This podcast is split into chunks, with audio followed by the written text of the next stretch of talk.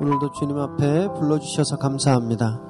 오늘 주님 사모하며 나온 저희 영혼들에게 담비와 같은 말씀을 허락하여 주옵소서. 오늘 그 말씀으로 이 생을 살아갈 수 있는 능력을 얻게 하여 주옵소서. 예수님의 이름으로 기도드립니다. 아멘. 할렐루야 좋은 아침입니다. 오늘도 주님 앞에 나온 우리 성도님들을 주님의 이름으로 축복하고 환영합니다. 오늘 함께 나누실 말씀은 시편 115편 9절에서 18절까지 말씀입니다. 저와 여러분이 한 절씩 제대로 읽으시겠습니다.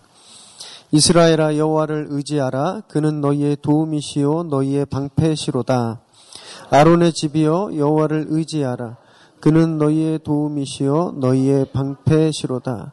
여호와를 경외하는 자들아 너희는 여호와를 의지하여라.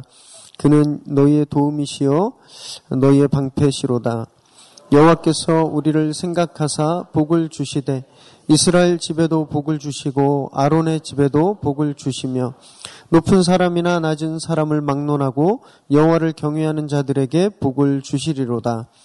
여호와께서 너희를 곧 너희와 너희의 자손을 더욱 번창하게 하시기를 원하노라. 너희는 천지를 지으신 여호와께 복을 받는 자로다. 하늘은 여호와 하늘이라도 땅은 사람에게 주셨도다. 죽은 자들은 여호와를 찬양하지 못하나니 적막한 대로 내려가는 자들은 아무도 찬양하지 못하리로다. 우리는 이제부터 영원까지 여호와를 송축하리로다. 할렐루야. 아멘. 오늘 저희에게 주시는 하나님의 말씀입니다. 종종 무엇을 의지하는가? 이것이 인생을 바꾸고 운명을 결정짓습니다. 돈을 의지하면 돈이 모든 것을 결정하죠. 그러다 보면 대개 나중에는 큰 위기를 겪거나 수치를 당할 때가 많은 것을 보게 됩니다. 또 사람을 의지하기도 하죠. 그래서 사람을 따라 움직입니다. 그래서 배신당하고 상처당하고 아파하죠. 사실 우리가 이 세상에서 의지하고 기대고 있는 담벼락들이 다 이런 것들입니다. 영원한 것이 없죠. 처음과 끝이 다르고 아침과 저녁이 달라서 매번 우리를 아프게 합니다. 그렇게 우리의 삶은 늘 위태롭기만 하죠. 어제 본문이었던 아, 이 시편 115편의 전반부에서는 이런 것들, 우리가 의지하고 있는 것들, 영원하지 않은 것들, 우리를 불안하게 만들고 우리를 아, 참혹한 상태로 이르게 하는 위태롭게 하는 우리 그래서 우리가 기대고 있는 것들 이런 것들은 바로 우상이다라고 말씀하셨습니다. 아, 그리고 나서 오늘 시작되는 그 후반부에는 우리가 우상이 아니라 우리는 정말 아, 하나님만을 우리가 의지해야 될 대상은 하나님 한 분뿐이다라고 강하게 노래하고 있는 것이죠. 구절 말씀을 함께 읽겠습니다. 이스라엘아 여호와를 의지하라. 그는 너희의 도움이시요 너희의 방패시로다. 그런데 여기서 하나님을 의지해야 될 사람들이 구체적으로 나오게 됩니다. 먼저 이스라엘 백성들이죠. 하나님께서 택하시고 불러내셔서 민족을 이루게 하고 나라를 이루게 하신 그 백성, 즉 하나님의 백성, 이 하나님의 백성은 하나님을 의지해야 한다라는 것입니다. 그런데 사실 구약을 읽어보면 그들이 셀 수 없을 만큼 하나님이 아닌 다른 우상들을 의지하고 섬겼던 장면들을 우리는 많이 발견하게 됐죠. 그때마다 그들은 징계를 받았고 아, 그리고 다시 회개하고 하나님께 돌아오게 됩니다. 하지만 정말 안타깝게도 또다시 실패하는 그들의 모습을 발견하게 되죠. 그러지 말라는 것입니다. 그러면 안 된다는 것이죠. 왜냐하면 그들은 오직 하나님만을 의지하기 위해서 택함 받은 백성들이기 때문이다라는 것입니다. 저희들도 마찬가지죠. 6월절 어린 양의 피로 노예였던 그들을 하나님이 자유국민으로 불러내셨듯이 골고다 십자가의 예수님의 보혈로 사망의 노예였던 저희들이 하나님의 자녀가 되었다라는 것입니다. 그렇기 때문에 저희들도 당연히 하나님을 의지해야 하는 것이죠. 아, 우리가 하나님을 의지해야 하는 이유, 아, 그것은 그분이 바로 참된 도움이시고 유일한 방패이시기 때문입니다. 제가 이 구절을 묵상할 때 어, 어떤 방패가 떠올랐습니다. 여러분들 지금 머리에 딱 떠오르지 않으세요? 영화에서 나오는 그 캡틴 아메리카 나오는 이 비브라늄으로 만든 그 완전한 방패, 그 방패가 떠올랐어요. 이 칼질 한 번에 조각 나는 그 나무 쪼가리로 만든 방패가 아니었어요. 어, 뭐 무수한 총알이 쏟아져도 그 방패는 다 막아냈습니다. 그리고 그 방패 뒤에 있으면 이 주인공은 어, 폭탄이 터져도 안전했죠. 하나님께서 이런 분이시라는 겁니다. 사탄이 우리에게 아무리 거센 총격을 가해도 그리고 세상이 우리에게 폭탄을 날려도 하나님 뒤에 있으면 그 어느 곳도 우리를 상하게 할 수 없다라는 말씀이죠. 시편 121편 5절과 6절을 함께 읽습니다. 여호와는 너를 지키시는 이시라 여호와께서 내 오른쪽에서 내 그늘이 되시나니 낮의 해가 너를 상하게 하지 아니하며 밤의 달도 너를 해치지 아니하리로다. 아멘. 하나님이 우리의 완전한 방패시라는 것입니다. 그렇기 때문에 믿음의 자녀들인 저희는 하나님을 의지해야 하는 것이죠. 그 다음으로 시편 기자는 아론의 자손들에게 똑같은 메시지를 전달하는데 10절 말씀을 읽겠습니다.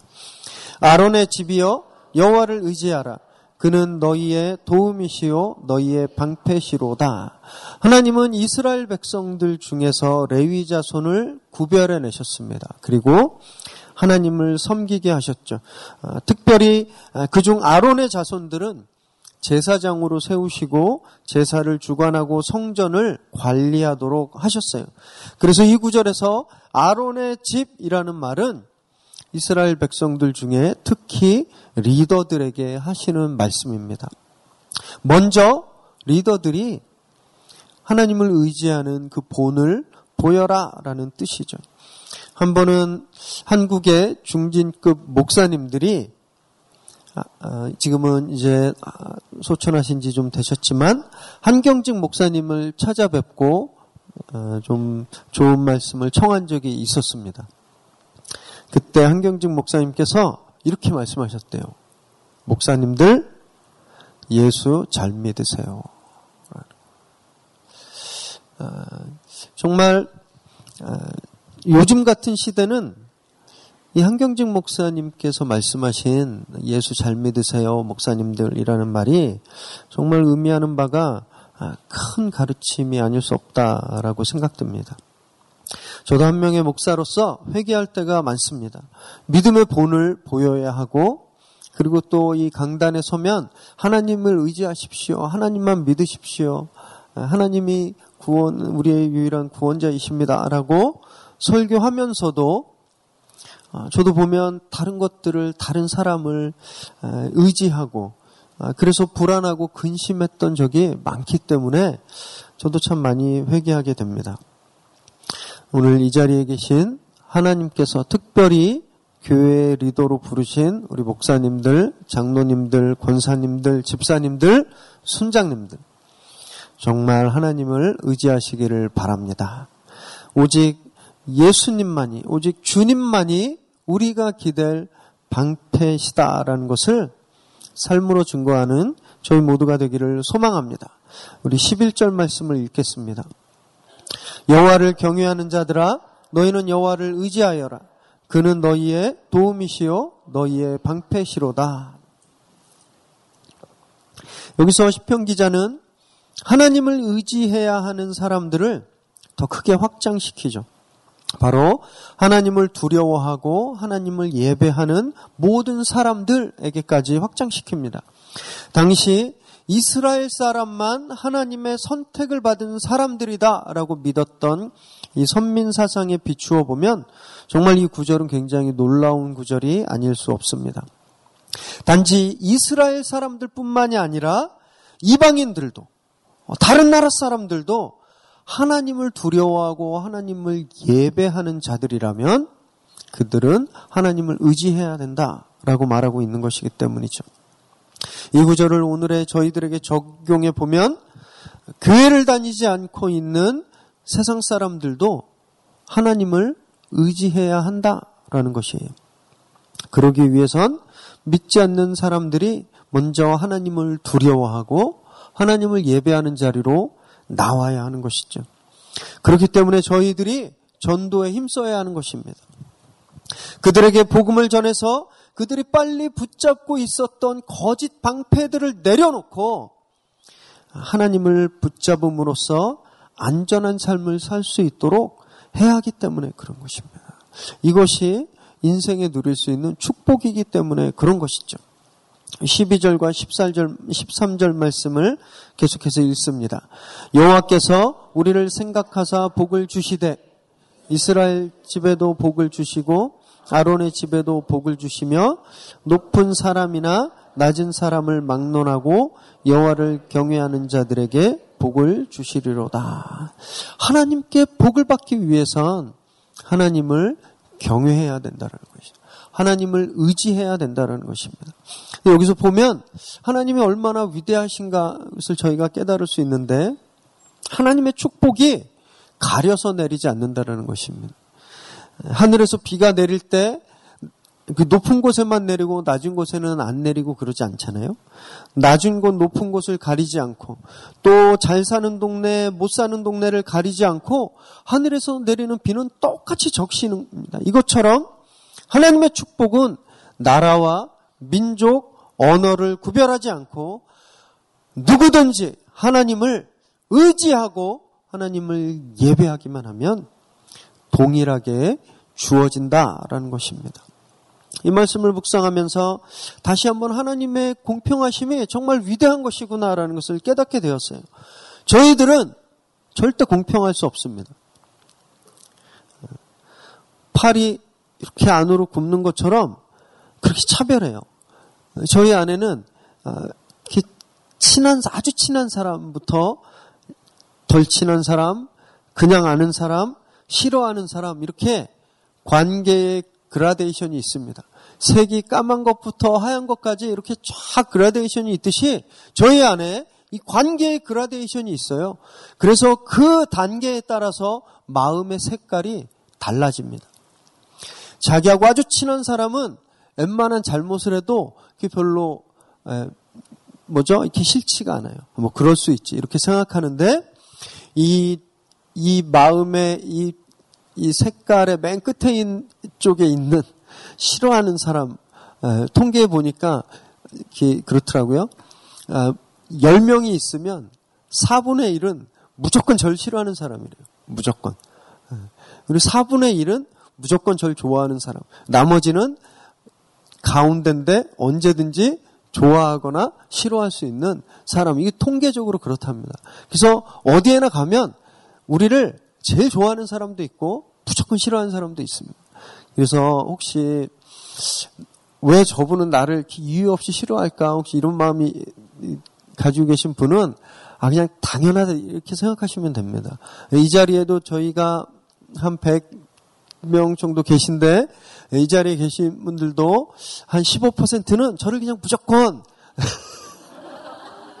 좋아하시는 분들입니다. 네, 저를 무조건 좋아하시는 분들이고 네, 또 그냥 제가 무조건 불편하신 분들도 계신 거예요. 여러분 그것이 저희 사람이라는 겁니다. 인생. 아무튼 아, 그렇지만 하나님은 안 그러신다라는 겁니다. 하나님은 하나님의 은혜는 하나님의 축복은 아니나 밖이나 동일하다라는 겁니다. 높은 곳이나 낮은 곳이나 완전히 동일하다라는 것이죠. 그럼 이것이 하나님의 은혜입니다.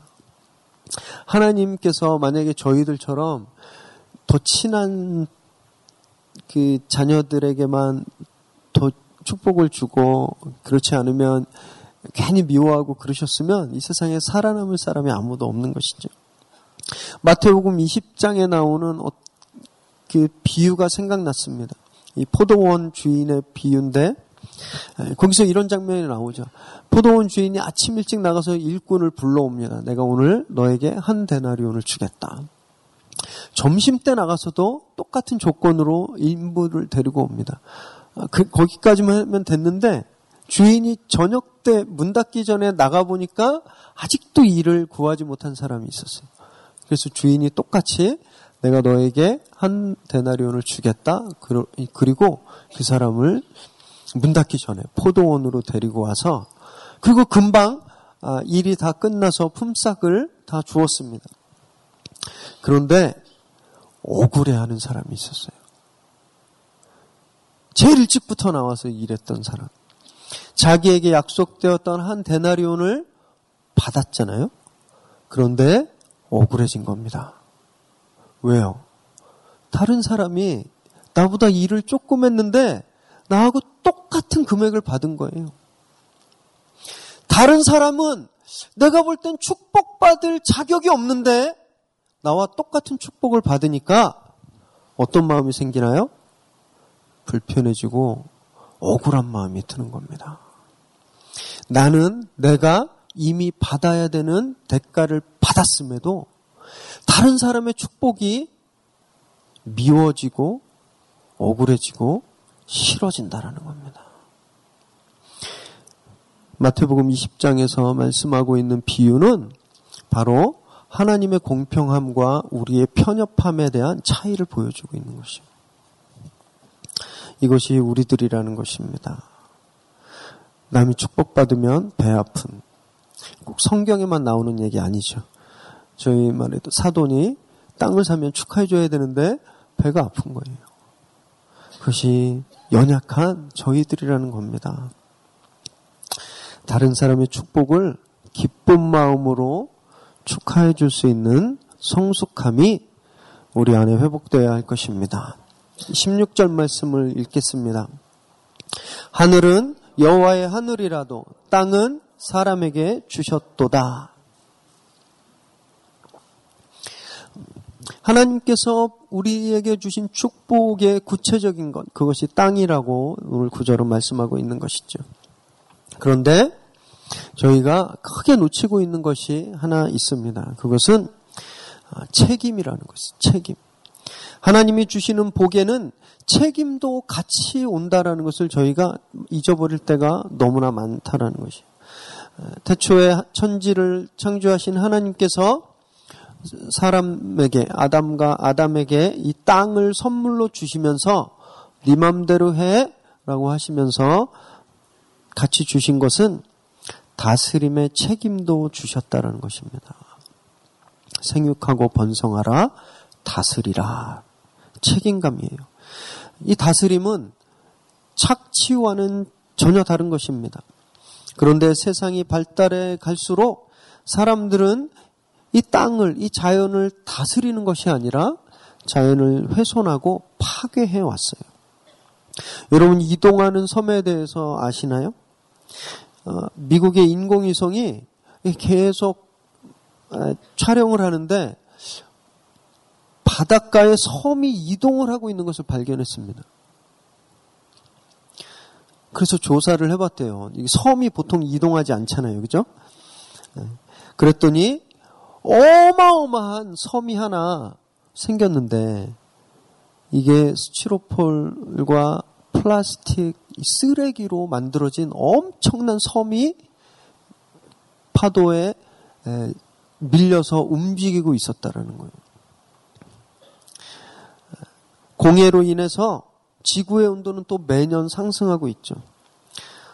특히 올해 여름은 너무너무 고통스럽습니다. 올 여름은 정말 아 지옥이 이거보다 더 뜨거울 텐데 내가 참 신앙생활 잘해야지 뭐 이런 경각심 주는 거 빼놓고는 너무너무 싫어요 너무너무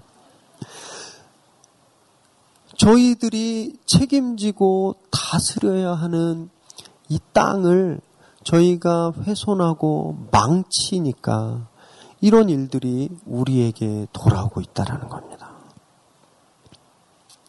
하나님을 의지하고 하나님을 두려워하고 하나님을 예배하는 사람들은 우리가 받은 이 땅도 소중히 여겨야 하는 것입니다. 심혈을 기울여서 그림을 그리고 이 작품을 제가 옆 집 사는 친구에게 선물했는데 어느 날 그 집 갔더니 이 친구가 그것을 냄비 받침으로 쓰고 있어요. 마음이 어떠실까요? 하나님께서 땅이라는 아름다운 작품을 우리에게 선물하셨는데 우리가 그것을 망치고 있다라는 겁니다. 정말 그렇다면 우리가 하나님을 사랑하는 사람들일까요? 우리가 하나님을 예배하는 사람일까요? 저희는 이 땅을, 이 환경을 누구보다도 보호하고 아껴야 하는 사람들입니다. 이것이 하나님을 예배하는 자의 당연한 책임이죠. 분리수거도 잘 하셔야 합니다. 음식물 쓰레기도 최대한 줄이셔야 해요. 일회용품도 최대한 자제하십시오. 그렇게 땅을 아끼고 책임지는 저와 여러분 되시기를 소망합니다. 우리 17절과 18절 말씀을 읽겠습니다. 죽은 자들은 여호와를 찬양하지 못하나니 적막한 대로 내려가는 자들은 아무도 찬양하지 못하리로다. 우리는 이제부터 영원까지 여호와를 송축하리로다. 할렐루야. 네. 하나님을 의지할 때, 하나님을 예배할 때 우리의 삶은 찬양하는 삶이 되게 됩니다. 이게 당연한 것이죠. 위기를 만났는데 이제 죽었구나 하는 순간에 갑자기 어, 슈퍼 히어로처럼 하나님이 나타나셔서 이 비브라늄 방패로 우리를 딱 구원해 주시는 그 은혜를 경험하면 어떻게 안 깊을 수 있겠습니까? 어떻게 찬양이 나오지 않겠어요? 우리 안으로부터 이 정말 터져 나오는 찬양을 멈출 수가 없죠.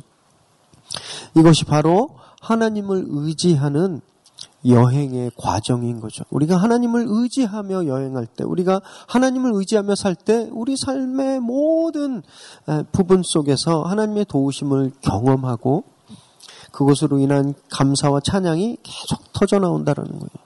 그것이 바로 살아있다라는 것을 느끼는 순간입니다. 10편 150편 6절 말씀을 한번 읽겠습니다. 시작. 호흡이 있는 자마다 여호와를 찬양할지어다 할렐루야. 호흡이 있다.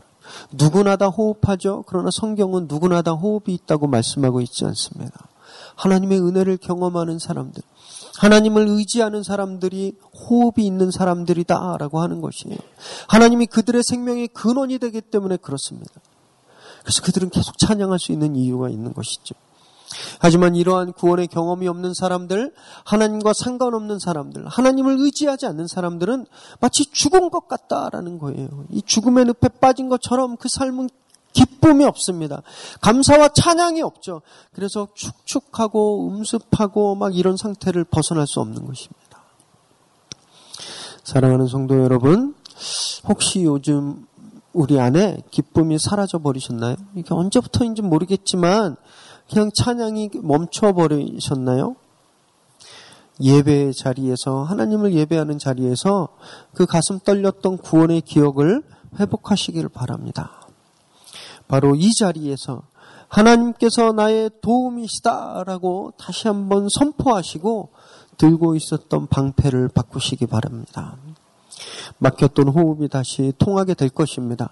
말랐던 기쁨의 샘물이 다시 솟아나게 될 것이에요. 오늘 그렇게 정말 살아있는 삶, 호흡이 있는 삶을 사시게 되는 저와 여러분 되기를 주님의 이름으로 축원합니다. 기도하겠습니다. 하나님 감사합니다. 내가 나 된 것은 나를 위한 삶이 아니라 바로 하나님을 의지하고 하나님을 예배하기 위한 삶임을 어, 우리가 고백합니다. 주님 오늘 말씀을 통하여서 하나님을 의지하고 하나님의 도우심만을 바라라 하고 말씀하셨는데 오늘 내 영혼이 말씀에 완전히 순종하겠습니다. 내가 의지했던 것을 다 내려놓고 이제 오직 예수만이 나의 도움이시오 나의 방패이심을 내가 믿고 선포할 때에 하나님 내 안에 예배의 기쁨이 감사의 찬양이 다시 한번 회복되는 귀한 시간 되게 하여 주시옵소서. 그래서 하나님께서 지난 시간들 나에게 보여주셨듯이 이제 앞으로의 내 모든 삶 가운데 찬양이 끊이지 않게 하여 주시고 그 구원의 기쁨들이 계속되게 하여 주시옵소서. 예수님의 이름으로 기도드립니다.